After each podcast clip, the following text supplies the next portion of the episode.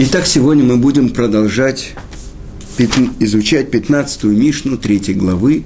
И это слова Раби Акивы. Все предопределено, но свобода дана. И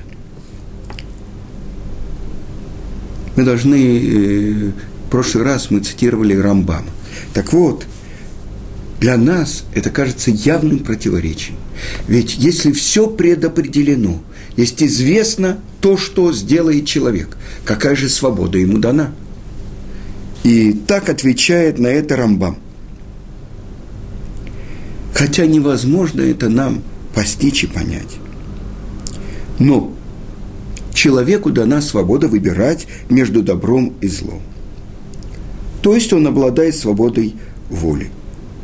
И несмотря на то, что Творец знает заранее, что он выберет, он не принуждает ни к одному из этих выборов.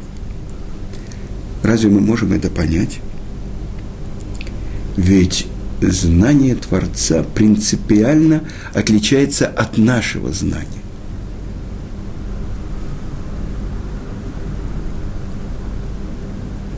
Объясняет Рамбам – так же, как мы не можем постичь сущность самого Творца, мы не можем постичь его знание. Почему? Потому что он и его знание единое целое. Познающий, постигаемый и само знание единое целое. У нас то, что я знаю, скажем, э, таблицу умножения – это одно, а цвипатлас – это что-то другое. И подобно тому, как наш ограниченный разум не может постичь Творца, также он не может постичь его знания. Потому что сказано так у пророка Ишаяу. Не мои мысли – ваши мысли, и не мои пути – ваши пути.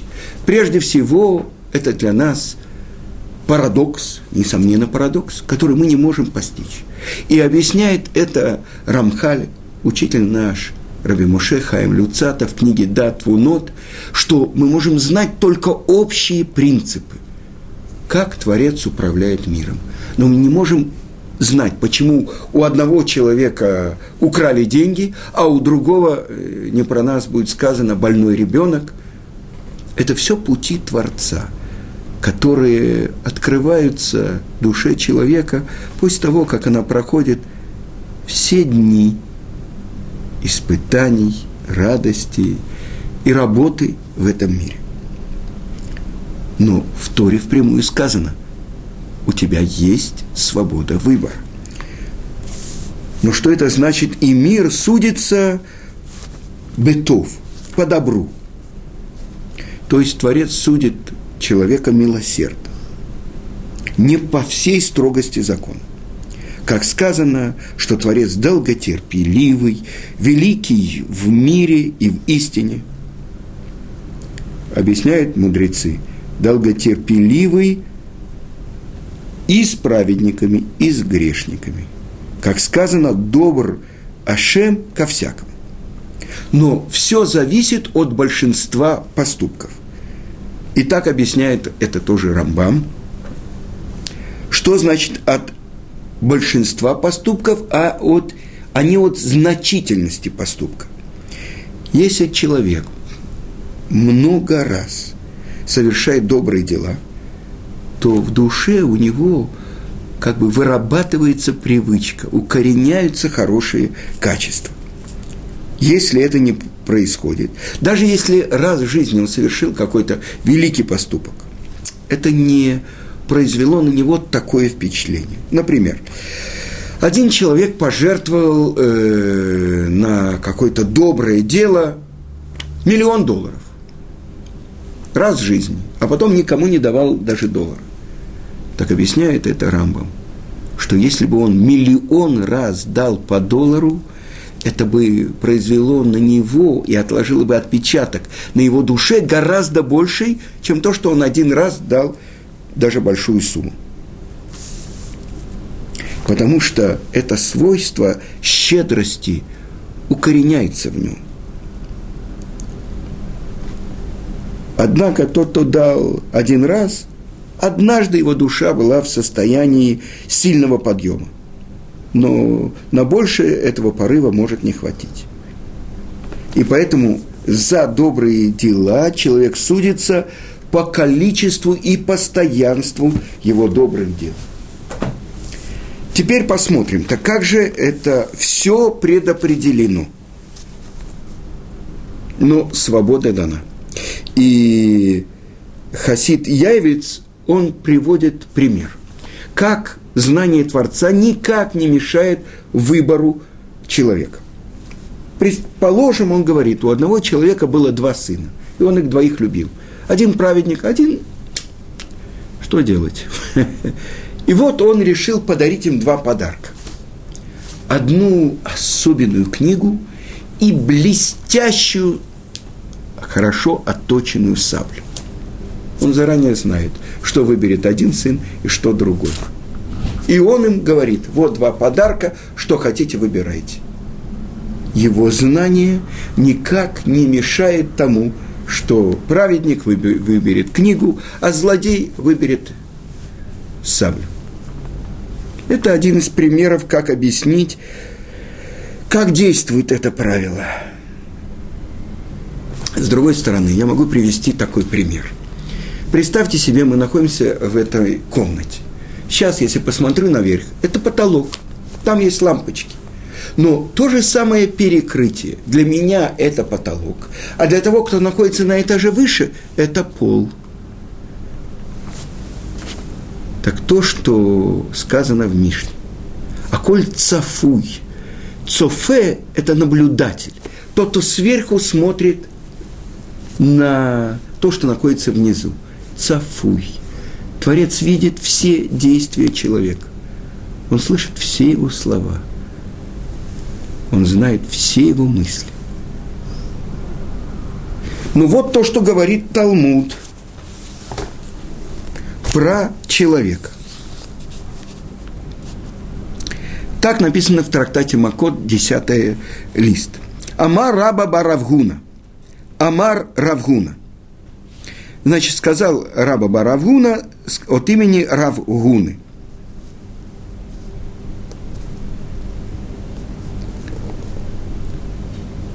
Бадерек Адам Руцеле Илех Молихимуту по тому пути, по которому человек хочет идти, его ведут.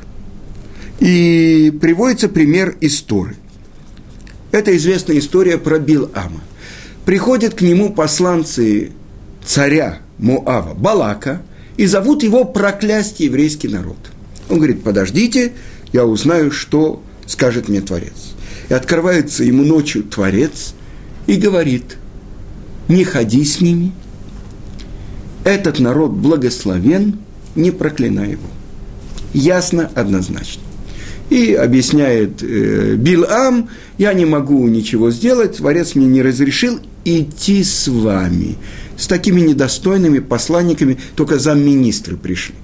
Хорошо, они возвращаются к Балаку. С нами он не согласился идти. Тогда он посылает министров и премьер-министра. Идите туда и зовите его проклинать еврейский народ. И им тоже он говорит, я сейчас узнаю, что узнаешь? Ты же уже знаешь, что Творец сказал, не ходи с ними. Этот народ не проклинай. И что же написано дальше?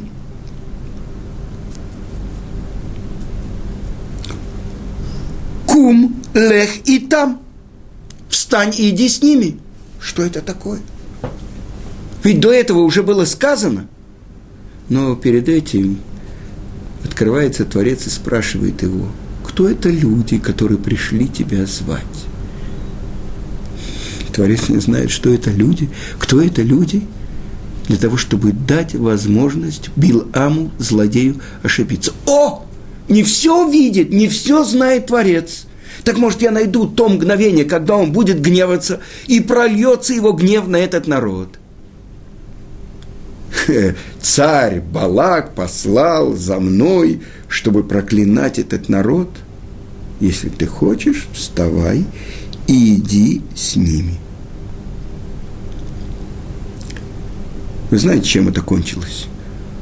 Пинхас мечом убивает Балака в конце, когда еврейский народ мстит за то, что погибли 24 тысячи из еврейского народа из-за совета Билама, из того, что он сказал, выходить женщинам на разврат. И они соблазнили еврейских юношей, и они поклонились Баальпеору. Так вот, на самом деле, он думает, что он получит большое богатство. И он идет с этими посланниками. Первое, Творец открыл ему, что не ходи с ними, этот народ не проклинай. Теперь он идет с ними. И три раза он получает еще предупреждение. Когда ослица его уходит в сторону, потом прижимает его ногу к стене, к ограде, наконец-то ложится под ним. И когда он ее три раза бьет, вдруг открывает ему Творец глаза, после того, как ослица отчитывает его, и он видит ангела, который с мечом стоит у него на пути. Это все предупреждение – ты можешь вернуться, ты можешь спасти свою жизнь. Но нет, он думает, что он найдет это мгновение, мгновение, когда Творец гневается, и прольется гнев Творца на этот народ. И ангел ему говорит, учти, ты будешь говорить только то, что вложит тебе в уста Творец. И он идет и строит семь жертвенников в одном месте, потом в другом, третьем, приносит 42 жертвы, и в конце концов этот царь Балак, уже разгневанный, хлопает в ладоши говорит, убегай от меня, я хотел тебя отблагодарить, дать тебе большой почет, но, видно, Творец лишил тебя этого, убегай. И тут он дает совет, как развратить еврейский народ. И когда он приходит получить плату за 24 тысячи еврейских юношей, которые погибли из-за его совета, он получает то, что ему полагается – смерть. Так вот, по тому пути, по которому человек хочет, его ведут. И так написано в другом месте Талмуда, что тот, кто хочет очиститься, ему помогают. Тот, кто хочет затумиться, ему не мешают. Тогда мы видим, вот это выбор, который находится в руках человека – очиститься или затумиться. А как же все предопределено? И вот э, по этому поводу я хочу вам прочитать то, что сказано. Есть три главных взгляда на этот вопрос. Первый вопрос, который относит к Апикуру, к греческому э, взгляду на мир – что Творец не знает то, что делает человек. И человек может делать все то, что он хочет. И это мудрецы Греции для себя разрешили делай все, что хочешь. Другой взгляд. Человек не может делать ничего. Все предрешено. Все сверху Творец постановил. И это мнение потомков Ишмаэля, мусульман. А теперь, в чем же корень еврейского взгляда?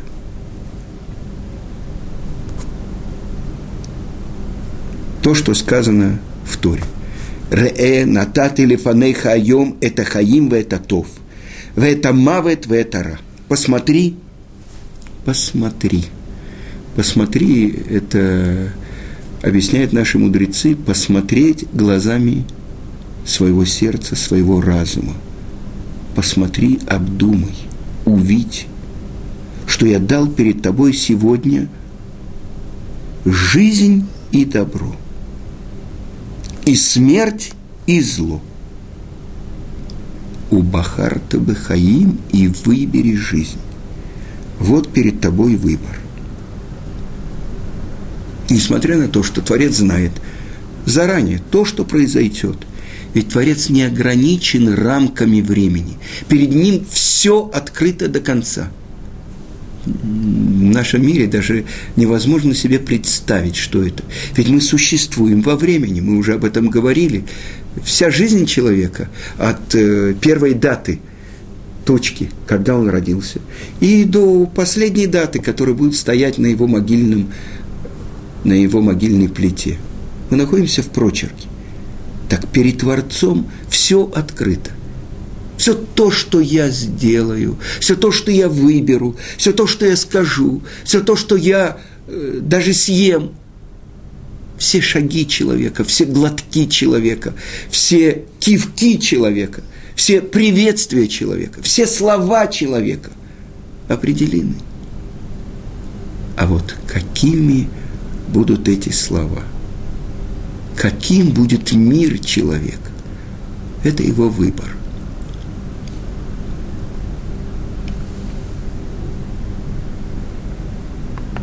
И я хочу привести несколько примеров. То, что сказано, то, что мы говорили, будет человек праведником или злодеем, это полностью в его руках. И вот примеры.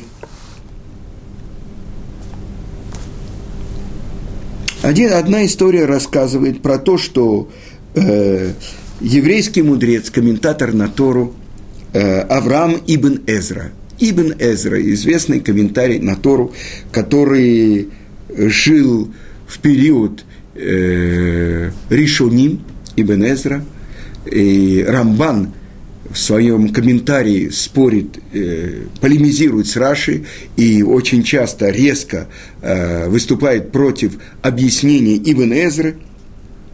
Известно, что Ибн Эзра был великий мудрец и был э, поэт – но он был очень беден.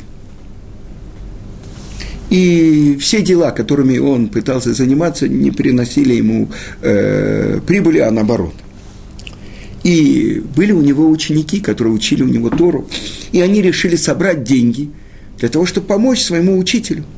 И вот, ну как дать ему, ведь сказано, сонный матанот их е, тот, кто ненавидит подарки, будет жить. Они понимали, что невозможно ему дать это как подарок. Что же они придумали? Они придумали, что они положат деньги в мешочек, на котором не будет знака. А если человек находит предмет без знака, это значит, э, что хозяева отчаялись, тем более деньги. Сказано «Дараш рав Ицкак, Адам мимашмеш бакисо баколь шава шаа». Человек проверяет свой карман по поводу, есть там деньги или нет, каждое мгновение. Несомненно, он найдет, и это будет его. И вот они заранее знали, по какой дороге он пойдет. Заранее положили вот этот э, мешочек, наполненный золотыми монетами. И что они видят? Вот идет их учитель с открытыми глазами, вздыхает почему-то. И вдруг за несколько шагов до этого мешочка он закрывает глаза и проходит 5-10 шагов с закрытыми глазами. Подбежали они к нему и спросили, учитель, что произошло? Вам стало плохо, почему вы закрыли глаза? Кошелек остался сзади него. Он сказал, вы знаете, я думал про бедственное положение моей семьи, ведь э, в такой нищете мы живем и так далее, что бедный считается как мертвый. И я вспомнил, слепой считается как мертвый, но ведь слепой гораздо хуже его положения, чем бедного. И вот я решил для себя представить, ну а вот как это слепой, как он передвигается. я закрыл глаза и пошел. И он прошел мимо того кошелька, который подложили ему его ученики. Вы понимаете, тогда они поняли, что это с неба назначено, что он будет очень беден. И изменить никак это невозможно. С другой стороны, Мидраш рассказывает, что у Раби Акива была дочка. И ему сказали, звездочеты, что в день ее свадьбы она будет ужалена змеей и умрет. И с грустью и с э, большим напряжением ждал Раби Акива даты, сме... даты свадьбы своей дочери. И вот наступил день свадьбы. И гости радовались, и радовался отец – Прошла свадьба. И утром вышла его дочь живая. И тогда он спросил у нее, скажи, что произошло? Неужели не происходили никакие события во время свадьбы? Не может быть. Может быть, ты сделала что-то. Она сказала, отец, э, почему ты так волнуешься? Что такое? Да-да, ты знаешь, я увидел в своей спальне, когда я доставала золотую шпильку из своих волос и ткнула ее в стену, в стену, э, я не обратила внимания, только утром я увидела, что эта шпилька вошла в глаз змеи и пригвоздила ее к стене. Отец сказал, ты мне должна рассказать. Вспомни, что происходило во время свадебного пира. Она сказала, о, да, я вспоминаю – я увидела при входе оборванного, голодного, нищего. И никто не обращал на него внимания, все были заняты праздничной трапезой. И тогда я взяла ту еду, которую поставили передо мной, и отнесла ему.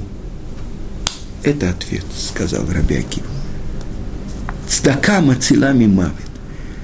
Милостыня спасает от смерти мы могли бы сказать, вот это они видели по звездам. Но ведь Творец знал, что она со своим добрым сердцем совершит то, что она совершила. Милостыню. И это то, что спасло ее от смерти. Другая история. Тоже э, два еврейских мудреца видели, как э, идут дровосеки. И они несли на плече, э, там сказано, даже на головах мы сейчас видим, арабские женщины носят груз на голове, связки дров. И тогда один сказал другому, я вижу, как в связке дров одного из них находится каракурт, ядовитый паук, э, укус которого убивает. И, несомненно, он был подготовлен Творцом, чтобы умертвить этого человека. Но когда они подошли, спросил один из мудрецов, скажи, может быть, сегодня ты сделал какое-то доброе дело?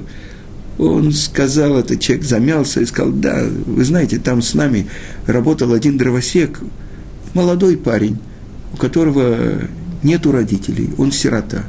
И вот, э, когда все доставали еду, и мне, естественно, жена дала несколько бутербродов и так далее, я увидел, что он голоден, и я поделился с ним – так вот, что спасло тебя.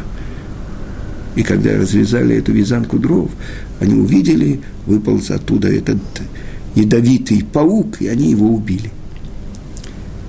Мы видим принципиальное отличие взгляда еврейства от взгляда даже современной психологии. Современная психология говорит, все то, что вложено в человеке, в человека, оно неизменно. То есть мы можем заранее сказать, такой-то человек совершит в такой-то ситуации та, такое-то. Как смотрит еврейство? Это каждое мгновение жизни выбор. Жизнь и смерть в руках человека. И это то, что Творец говорит. Выбери жизнь. То есть пойти по пути который приведет его к еще одному шагу, приближению к Творцу. И, несомненно, столько историй, которые разбросаны в Мидрашах, э, в Талмуде. Многие люди смотрят только то, что находится перед их глазами.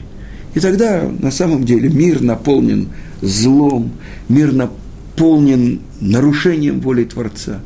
А где же вот эта плата за заповедь? Больше того, сказано так, что был такой еврейский мудрец, который оставил Тору и стал гонителем еврейского народа. Один из величайших мудрецов, который как раз жил во время Раби Акивы. Это Лиша бен Аво. Элиша бен Аво вместе с Раби Акивой и Бен Зома, и Бен Азаем поднялись самые высокие духовные миры, то, что называется пардес, для того, чтобы добиться, чтобы завершилось наше изгнание. Так вот, один из мудрецов, увидев то, что он еще не был подготовлен увиден, тут же его душа отлетела. Один Бензома повредился в рассудке, а Ахер, Илиша бен Аво, он увидел как будто две власти. Он увидел ангела, управляющего миром. То, что мы иносказательно говорим «матата». И тогда он подумал, есть две власти. И когда он спустился после этого духовного подъема, он начал выкорчевывать деревья. Он приходил в Ешиву и говорил, что вы здесь делаете, что вы сидите, как вы будете кормить ваши... И выгонял э, молодых ученых из места, где они учат Тору жизни. И был у него ученик, это великий Раби Мир, ученик Раби Акива. Так вот, сказано, где произошло вот это момент испытания, который не выдержал Илиша Бенаву. Сказано, что он увидел, как мальчик по поручению отца поднимается на дерево, чтобы отогнать голубку и взять ее яйцо или ее птенцов. Это то, что называется в Торе заповедь Шилуахакен. Отправить голубку. И об этом сказано в Торе, чтобы продлились дни жизни твоей на земле. С другой стороны, он выполнял поручение отца. И об этом сказано, почитай отца и мать свою, мать твою, извините, почитай отца и мать, чтобы пролились дни жизни твоей на земле. Две заповеди, за которые впрямую написано в Торе, продлились дни жизни твоей на земле – но оказывается, вот когда он поднимался, он упал с лестницы и умер. О, полное противоречие тому, что написано в Таре. Нету судьи и нету суда. Так часто смотрят люди и задают вопросы. Мы видим только несправедливость, только страшные, ужасные преступления. Об этом написано в книгах. Об этом, э, извините, написано э, во всех газетах, об этом кричат все телевизионные и радиопередачи.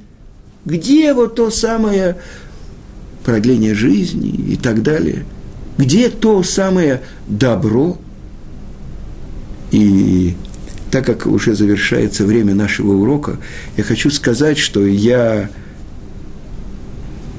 продолжаю конкурс на лучшие рассказ из жизни, то, что произошло с человеком, как он увидел персональное воздействие на свою жизнь, то, что произошло с ним. Пишите нам на Толдот.ру, Цвипатласу, и лучшие, или, может быть, несколько лучших рассказов, несомненно, я озвучу во время передачи.